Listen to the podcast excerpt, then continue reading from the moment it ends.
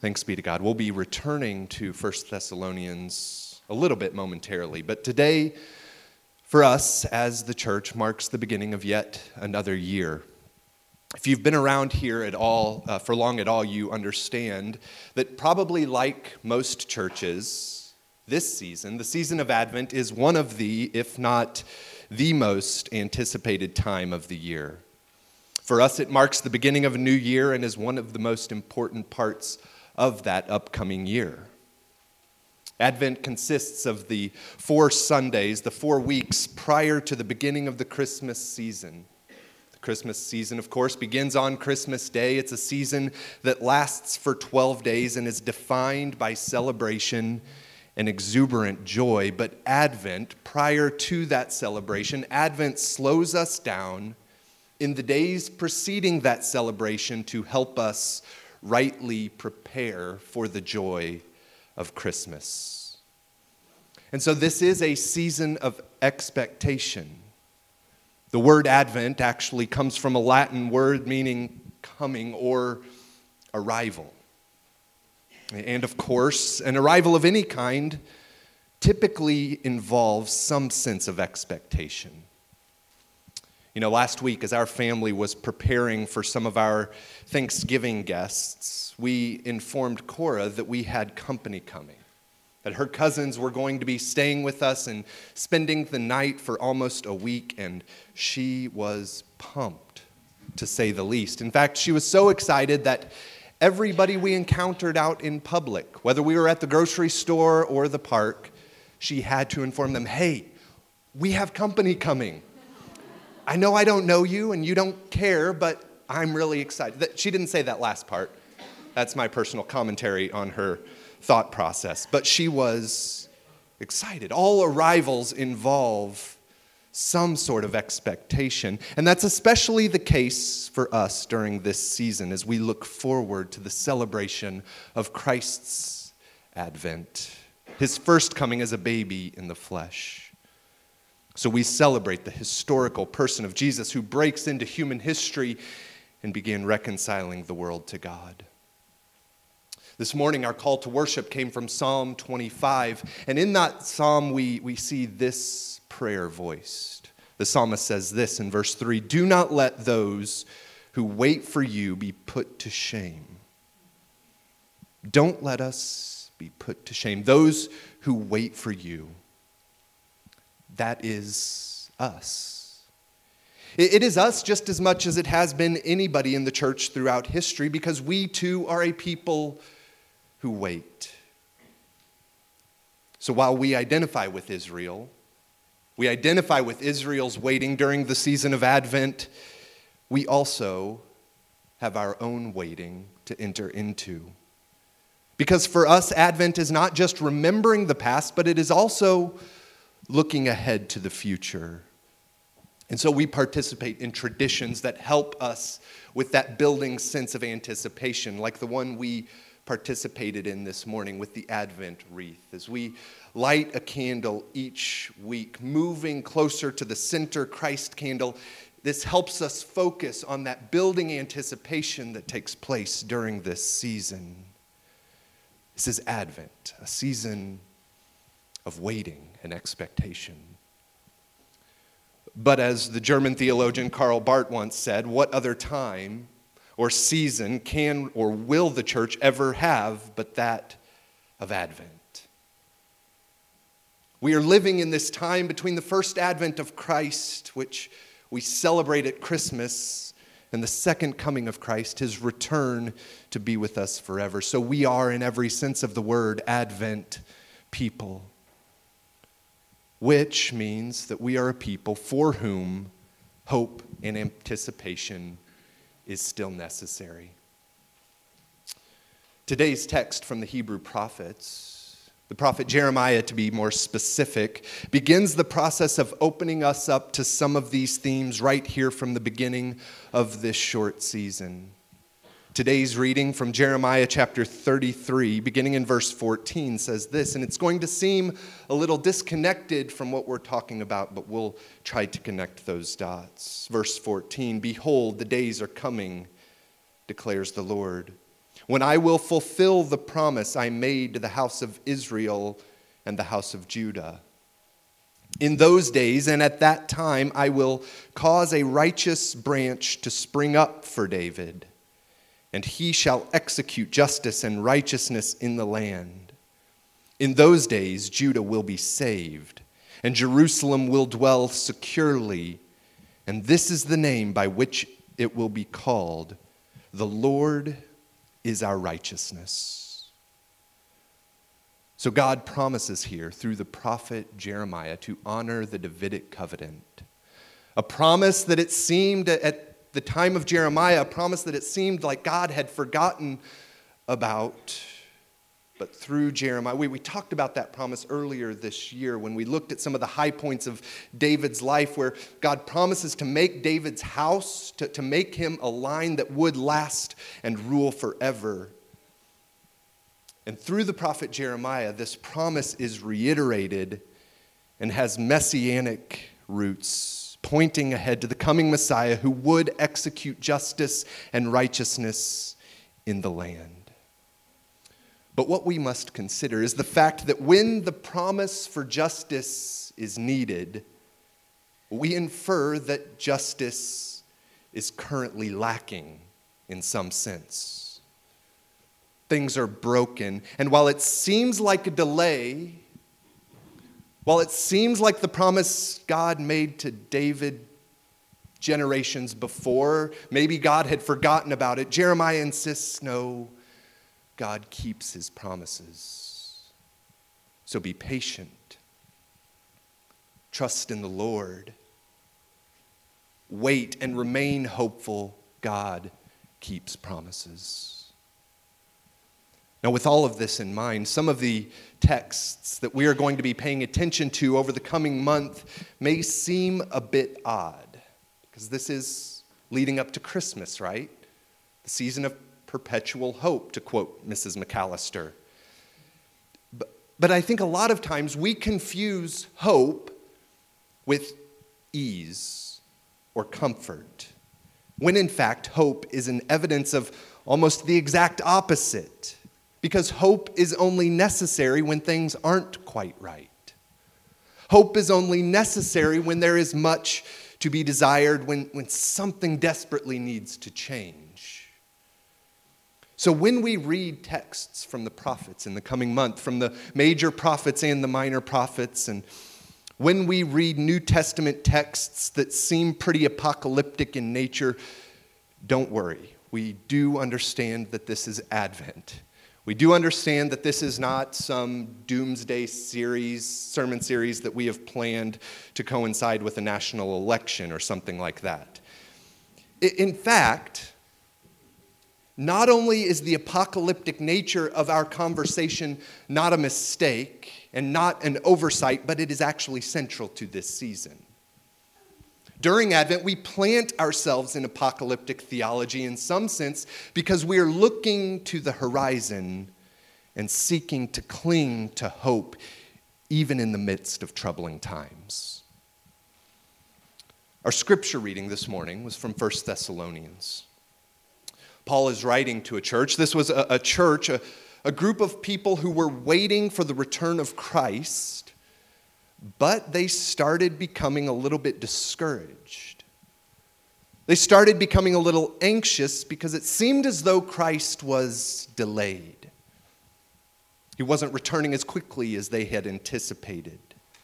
Things weren't working out in exactly the way they had envisioned progress wasn't being made the way they had hoped. And Paul writes to reassure them in the midst of that anxiety to keep hope. Now, in that letter, he addresses some of their specific concerns and their anxieties, like the one they had in regard to the fate of their friends that would die before Christ returned, what was going to happen to them. He writes to reassure them in regard to their actual suffering as they waited and their concern that Jesus was late for a pretty important appointment. And in the midst of all of that, Paul reminds them to be patient, to keep hope, Because at some point in the future, while it seems as though God has forgotten, at some point in the future, Christ will return and make all things new. So keep hope. I want to submit this morning that, like the folks Jeremiah was writing to, and like the folks Paul is writing to in 1 Thessalonians, we are in a similar position. Because we too are a people of waiting. Patient and hopeful, yes, but waiting nonetheless.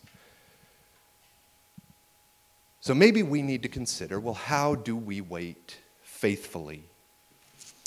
And probably before we ask that question, how do we wait faithfully, as 21st century Westerners, we may need to ask well, how do we even begin to develop the courage to wait at all? we just don't have to wait for much. I think increasingly in our world, the ability to wait with patience has been eliminated because we don't have to wait for anything. We don't have to wait for much at all. And if something or if somebody forces us to wait longer than we wanted, we can simply move on to the next vendor of that commodity that we are trying desperately to immediately take hold of. I mean, think about something as simple as our pursuit of information. We, we can Google it, we can ask Siri. We, we don't have to put it off until we can make our way to the library and do some research. We, we have that information right at our fingertips. It's been said that we have more information available to us in this moment than any previous generation. We process more information in a single day than folks 100 years ago would have processed in an entire month. We don't have to wait for much at all. And so, why would it even be remotely important to develop this ability to wait patiently for anything? As the human race, it, seem, race, it seems that we have progressed beyond that. But I want to submit, as followers of Jesus, no, we haven't progressed beyond that. And Advent reminds us that patient waiting is actually a principal characteristic of those who follow Jesus. We cannot follow Jesus and not learn to wait patiently. It doesn't work. So the follow up question then is how do we wait faithfully? I want to take our attention to today's gospel reading in Luke chapter 21. Because we find Jesus addressing folks who are in a similar situation as well, a people in need of restoration, beginning to wonder if restoration would ever come. I mean, this is a chapter in Luke's gospel where Jesus foretells of the destruction of Jerusalem and insists that this is a catastrophe that was the result of, in some way, humans assuming that they had the best and most opportune answer to the present trouble It was the thinking that we have to take matters into our own hands. We can fix what's wrong here. And Jesus begins to point them ahead to a time when all of their feeble attempts at progress and solutions to their problems would be revealed as the farce that they were. And yet he says, The Son of Man will come. The Son of Man will come and will restore what you never could. Our gospel reading today, Luke chapter 21, again, it's in the context of this larger conversation. In verse 25, we read this And there will be signs in sun and moon and stars, and on the earth distress of nations in perplexity because of the roaring of the sea and the waves. People fainting with fear and with foreboding of what is coming to the world for the powers of the heavens will be shaken. And then they will see the Son of Man coming in a cloud with power and great glory. Now, when these things begin to take place, straighten up and raise your heads because your redemption is drawing near. Your redemption is drawing near, Jesus says, not because of you You've tried to bring about your own redemption, and you're about to try that to, to, to, do that violently, which is in the end going to be your destruction. But redemption is drawing near, not because of you, but because I am drawing near to you. We continue reading this parable in verse 29. Look at the fig tree and all the trees. As soon as they come out in leaf, you see for yourselves and know that the summer is already near. So also, when you see these things taking place, you know that the kingdom of God is near. Truly, I say to you, this generation will not pass away until all has taken place. Heaven and earth will pass away, but my words will not pass away. Restoration is coming. Your redemption draws near, but God is the primary agent in the arrival of this kingdom. And so I think a clue to the question of whether or not we are faithful in our waiting is seen in how we answer the question well, who is truly making progress? Are we as the human race making progress? In some ways. But Advent poses another question for us Are we the ones responsible for all progress? Is it our ability to advance that is finally going to usher in the kingdom of God? Can we create the utopia we long to live in? In short, I, I, maybe I'm a cynic, but I don't think we can. I think this is one of the great illusions we often function under. And as a result, I think sometimes progress becomes almost an idol because we assume that we have the knowledge and the power and the ability to fix everything. We can fix everything that's wrong with the world. It's just going to require that everybody in the world thinks just like me, right? I doubt that we can create the kind of utopia we long to live in in the here and now because, first of all, we can't even really agree on what that perfect world would look like. Secondly, though, me doing what I can to create paradise for me might end up looking like hell for somebody else. So I think that's the first and maybe one of the biggest problems. But I think another problem with this view that we have the power and the knowledge and ability to change everything that's wrong with the world is well, what happens to our faith and what happens to our faithful waiting when we ourselves feel lost? When we have lost our capacity to try to be, bring the change that we long for, when we feel like we are hanging on by a thread when we feel overwhelmed by the complexity of the world's problems and by the complexity of our own personal issues?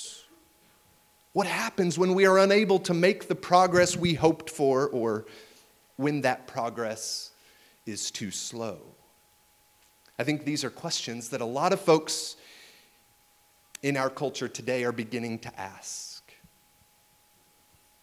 And I think what happens I actually think it's happening in many ways today is that we begin, first of all, to give up on one another. We begin to cast blame on one another and we give up on faith.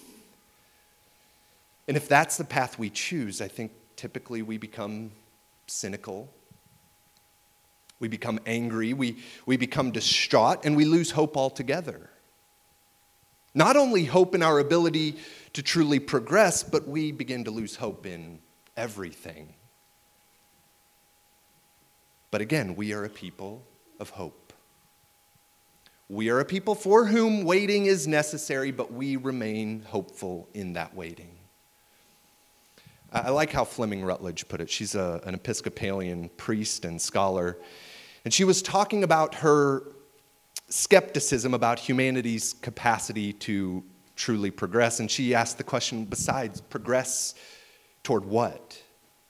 Then she makes this point Advent tells us that it is the Lord who progresses to us. That is what Advent means. The Lord who progresses to us, not the other way around. And I think this is essential for us to consider. I think one of the best remedies for the inevitable hopelessness that attitudes of self sufficiency lead to, and the inevitable hopelessness that a confidence in our own ability to fix everything that's wrong with the world, I think the best remedy for that hopelessness is Advent. Because the critical, or one of the critical components of the Advent message itself, helps us rightly understand human progress, and thus it helps us remain faithful in our waiting. The Advent season is a clear reminder that it is not we who progress toward God, but it is God who first progresses to us. We've tried it the other way around. We've tried it the other way around for centuries. We see Israel in the first century trying it the other way around. Their thought process is well, we've been under the heavy hand of Rome for far too long. Things are not as they should be. We are being exploited. We are being burdened by an oppressive empire. So it's too late. It is time for us to fight fire with fire. We, we need to take up arms and put this to rest. We, we can take them, we can fix this. But I think one of the things that Jesus is pointing his listeners to in this big chapter of Luke 21 is that what feels like a legitimate solution to your problem in this moment, the, the problem of the oppressive empire of Rome, what feels like a legitimate solution to that, fighting fire with fire, is actually completely backwards. It's actually counterproductive and it takes you away from my kingdom rather than leading to my kingdom. And I think, in a way, he is insisting look, your job is not to fix everything you do have a job, but it's not to fix everything in your own power and your own strength, but it is first and foremost to stay awake, to stay alert so that you can discern God's activity, to notice the arrival of the kingdom, and then to work in tandem with God's kingdom, not apart from it. Verse 34, we continue reading. He says, But watch yourselves lest your hearts be weighed down with dissipation and drunkenness and cares of this life, and that day come upon you suddenly like a trap. For it will come upon all who dwell on the face of the whole earth. But stay awake at all times, praying that you may have strength to escape all these things that are going to take place and to stand before the Son of Man. Jesus says, Your redemption is drawing near. Keep your eyes open. Stay awake. Eugene Peterson, in his paraphrase of this text in the message, put it this way in verse 34 But be on your guard. He said, Don't let the sharp edge of your expectation get dulled by parties and drinking and shopping. Otherwise, that day is going to take you by complete surprise. What an appropriate consideration for Advent. Are there practices that we are engaged in that are dulling the sharp edge of our expectation of our coming redemption? And maybe it's not frivolous activities that we are engaged in that are dulling that sense of expectation, but maybe it's just the belief that we no longer need Jesus to bring restoration. We no longer need Jesus to restore because we have the answers. And we have the ability to implement the solution if we could just get everyone in the world to think just like us. What, what I'm not suggesting, and I hope, I hope you hear this, I'm not suggesting that regress is the answer at all. And I'm not suggesting that complacency is the answer. I, I don't think waiting and complacency are synonymous in this sense. Jesus says here that the kingdom of God is near, that things seem really bad right now, and they are. But your solution might not be the best approach, or the way that you try to implement your solution may actually be taking you further away from the kingdom of God. We do have a task, Jesus says. We do have a purpose in the coming redemption, and it begins with remaining watchful. So I'm not suggesting that progress isn't important. I think we would agree that it is important. We do have work to do, we have contributions to make. I think there are many ways in which we as individuals, in which I and which you, and in which we as the church need to change to reflect more accurately the mercy and love of Jesus.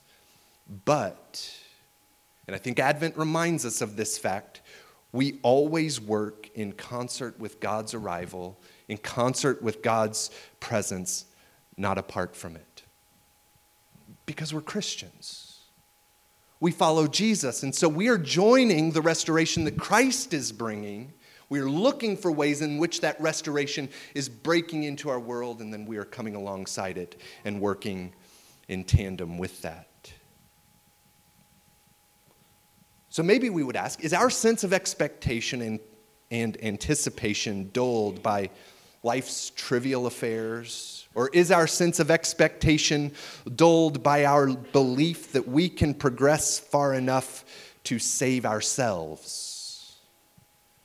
I think we often feel this drift into thinking that, well, if God isn't going to do anything with what's wrong in our world today, then I'm going to have to.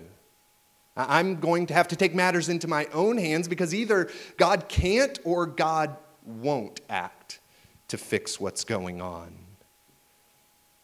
And so our progress and our ability to work and to straighten out this mess that we are in is our only hope. And if that is our only hope, we are in trouble. So, what I'm hoping to do over the next few weeks is help point us to the reality that Christ's arrival, it is Christ's arrival, Christ's advent, God progressing to us that begins to make the world new. And Christ's return will finally, once and for all, reverse the curse of sin restore all that is fractured, and bring peace into our world and peace into our souls. And that is where our hope is as Christians. Not in our ability to advance to the point where we don't need Jesus anymore. No, our hope is that Jesus progresses to us. When we are at our most helpless and at our most broken, Jesus is arriving. He is always arriving, and we await his return. This is our hope. The late great Lutheran theologian Robert Jenson said this of Israel and of the church. He said, Her God is not salvific because he defends against the future, but because he poses it. He is salvific because he poses the future. God is a God who keeps promises. We wait faithfully as the body of Christ by trusting that God is the God of history and our future. And even the, though the days may be dark, which I think in many ways they are dark, and yet his presence is with us in that darkness this is what we confessed when we lit the Advent wreath. We are your people walking in the darkness. We wait for your light. Come, Lord Jesus. And so we diligently look for the ways in which God is working today, and we work alongside that activity. And ultimately, we await the day when Jesus returns and restores all that is broken. Waiting is not indicative of giving up. It's not. Waiting with patience is not indicative of losing faith. It's not synonymous with becoming complacent because of the complexity and the profundity of the problems that vex our world. No, waiting is a faithful disposition for followers of Jesus. We work while we wait. It is active waiting we join the restoration Christ is bringing about as we wait, but we are not under the illusion that we are going to completely fix this mess on our own. No, God is restoring. God is bringing life where all signs of life have withered. As we begin to wrap this up, and Kevin, if you all want to come up, I want to share one other thing that Fleming Rutledge said. She said, The Bible story is not a triumph of the human spirit story, it's a triumph of God's story. God is the main character. The main plot line is about God creating, God rescuing, God redeeming, God restoring, God with us. This is our hope. This is our hope. Remember this. God is faithful. God is with us and will be with us to the end. Amen. Would you stand? Lord Jesus, as we enter this season of waiting, where we come to terms with the fact that our entire lives are defined by patient and hopeful waiting, we ask that you would give us the strength and the courage to wait. We pray that our sense of expectation, that that sharp edge of expectation would not be dulled by, by frivolous affairs or by our belief that we have the solutions and the power to change the world. No, Jesus, we wait on you. Help us to remain watchful. Help us to look for your activity, to look for the ways in which you are bringing restoration today.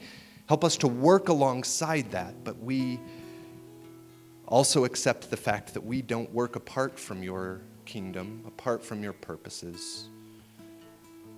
Because we are Christians, we are followers of yours. So, Lord Jesus, help us as we wait. Help us to be patient. Help us to be hopeful. We wait for you.